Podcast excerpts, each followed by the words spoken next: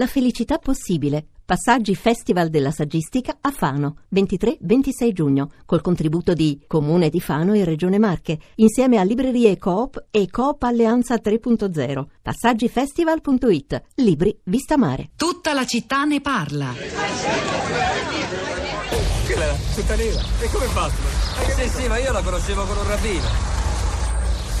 Vieni un po' qua. ma chi siete? Io ti conosco. Io non conosco nessuno. Eri sul tetto. Piano, ma quale tetto? Che cazzo fai? Sì, che eri sul Mi fai male! Stronzone.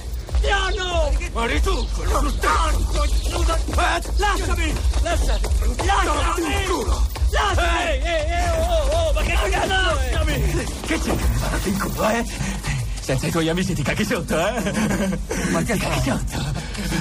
Guardalo, guardalo. Boom.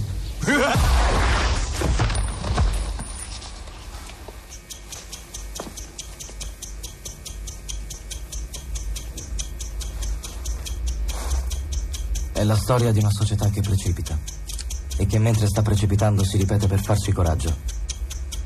Fino a qui tutto bene. Fino a qui tutto bene. Fino a qui tutto bene.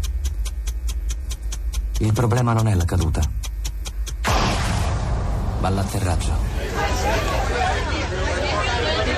Sono passati vent'anni, 21 per la precisione, da quando uscì il meraviglioso L'Odio di Mathieu Kassovitz, vincitore del premio per la miglior regia al 48esimo Festival di Cannes, che è un film che prende spunto da un fatto reale, l'uccisione di un ragazzo delle banlieue parigine da parte della polizia e poi insomma indaga, analizza l'odio che serpeggiava all'epoca nelle banlieue, oggi le banlieue si arricchiscono forse di nuova violenza, forse la Francia di oggi è ancora più violenta di quella della metà degli anni 90. Sono domande che abbiamo eh, lasciato aperte stamani ascoltando la voce dei nostri ospiti, soprattutto nei Ginori e François Lafont che ci hanno parlato di come sta cambiando la società francese reagendo alle tante minacce alla sicurezza. Se non li avete sentiti tra poco sulla città di radio3.blog.rai.it saranno disponibili eh, i riascolta, cioè le singole interviste isolate nelle loro parti più salienti. Nel frattempo è arrivata Rosa Polacco perché le reazioni sui social network credo che siano importanti stamani. Rosa, buongiorno. Ciao Pietro, buongiorno, buongiorno a tutti. Eh, le reazioni sui social network. Allora, intanto molti in questi giorni francesi tornano all'odio e forse sarà eh, quel filo sottile che lega i nostri ragionamenti a quelli del- degli ascoltatori. Eh, riflessi pavloviani. Ma ehm, su- sui social questa mattina i nostri ascoltatori fanno molta attenzione a tenere eh, disgiunte, distanti le tre questioni, quindi c'è chi commenta eh, i fatti di terrorismo, c'è chi commenta eh, gli, incidenti, le, le- le violenze legate al tifo e agli europei e chi le lotte e le proteste contro la riforma del lavoro. Naturalmente tenendo tutto molto distinto, i commenti e i segni sono di segno molto, molto diverso, molto opposto. Poi ci sono commenti invece più generali e poi se scorri le timeline, i muri, le bacheche eh, dei social network eh, trovi di tutto, ma eh, sempre molta, molta Francia. Allora, comincio con chi com- eh, ha commentato questa mattina il nostro post sul profilo della città di Radio 3 su Facebook. Il primo è stato Vinni, ha preso spunto per una riflessione più generale. Scrive forse la rete che ha dato fiato a tutti, diventando unico luogo di affermazione e di vetrina di sé e dalla quale si trasferisce nella realtà fisica. Rimango sempre sorpreso da alcuni sms arrivati e letti oggi a prima pagina, dalla violenza verbale di alcune discussioni sui social in occasione dei recenti referendum e di quello di ottobre, il cui tenore è sempre lo stesso, cioè analisi sommarie e parziali e giudizi universali, non accettazione e giudizio morale dell'intera persona e non dell'idea che porta. Io vedo ovunque tutto ciò da cui si genera violenza, cioè sopraffazione dell'altro in ogni modo e a vari livelli, motivata da una giustificazione autoprodotta. Ehm, Assunta scrive: Il dubbio che la democrazia in Europa è stata duramente minata non viene a nessuno. La giusta rivolta dei francesi ci dà speranza. Siamo ancora vivi e lottiamo per i nostri diritti. In questa lotta si innescano, coincidono altre lotte senza senso che durano da anno. I tifosi sono sempre stati violenti, ma i motivi? Assunta cercava di tenere insieme, ma nel suo stesso post vediamo invece come eh, lei stessa tenga eh, disgiunto aggiunte le questioni della lotta contro la riforma del lavoro e, e le violenze legate al, al calcio.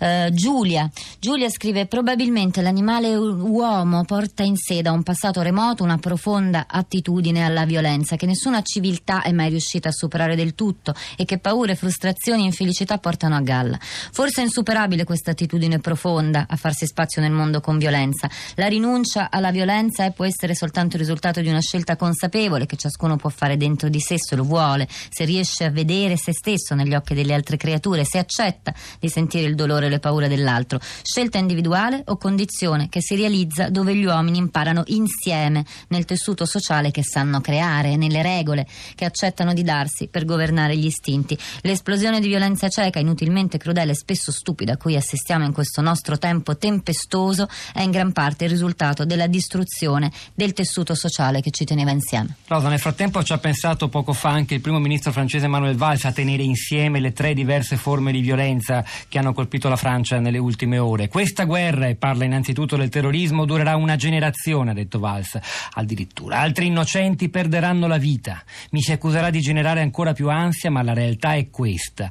Eh, questo è il commento dopo l'uccisione di due agenti da parte del, del, del terrorista che si è dichiarato un affiliato dello Stato islamico. Poi Valls ha chiesto alla CGT, cioè il principale sindacato francese, di non organizzare più a Parigi manifestazioni che possano sfociare in violenze, come ieri, rivolgendo pesanti accuse al sindacato per il suo atteggiamento che ha detto ambiguo nei confronti dei casseur, quelli che hanno assaltato per esempio l'ospedale pediatrico di cui parlavamo prima e che imperversano lungo il corteo. Cerno, ha detto anche, molti più ultra del solito. Quindi vedete che le cose poi alla fine in qualche modo si tengono. C'è, ci sono tre ascoltatori collegati con noi. Il primo è Antonio. Buongiorno, benvenuto.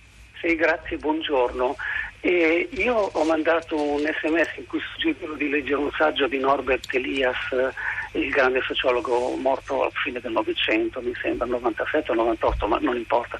E sport e aggressività il saggio e come tutti i libri di Elias non è poi così focalizzato solo su una cosa, ma, ma fa sempre un, una visione molto più ampia. E mi ricordo di quel libro una, una cosa molto, molto eh, centrata dal mio punto di vista, cioè la società moderna ha bisogno di reprimere gli istinti e le pulsioni perché non possiamo, scusate il termine, sbroccare per strada ogni momento per ogni cosa, per cui tutto funziona se le pulsioni personali sono limitate e controllate. Lo sport è un canale attraverso il quale queste pulsioni possono un po' diluirsi, ampliarsi, ma c'è un errore di fondo, cioè dando negli ultimi tempi più spazio alla vittoria che, che, che al senso del gioco e dello sport, si è dato di nuovo spazio a, a, a, non più controllare le pulsioni, si è dato spazio all'ostilità, alle, alle fazioni. Ehm, vabbè, non devo fare una recensione, però credo, riportando tutto a oggi a quest'ora, che eh, lo sport, i tifosi come frange, truppe violente che, che escono dalle nazioni, da, dagli stadi, devastano tutto, siano poi il risultato di questo, cioè un, come posso dire, il risultato di, di, un, di, un, di un autocontrollo che si è perso, di emozioni che devono comunque uscire, devono comunque sfociare e in questo caso le si valorizza con, lo sport. Antonio è stato, è stato, chiarissimo e la ringraziamo anche per il consiglio di lettura che utilizzeremo, metteremo poi la sua indicazione sul nostro blog. Massimo, grande sintesi le chiedo, buongiorno, benvenuto.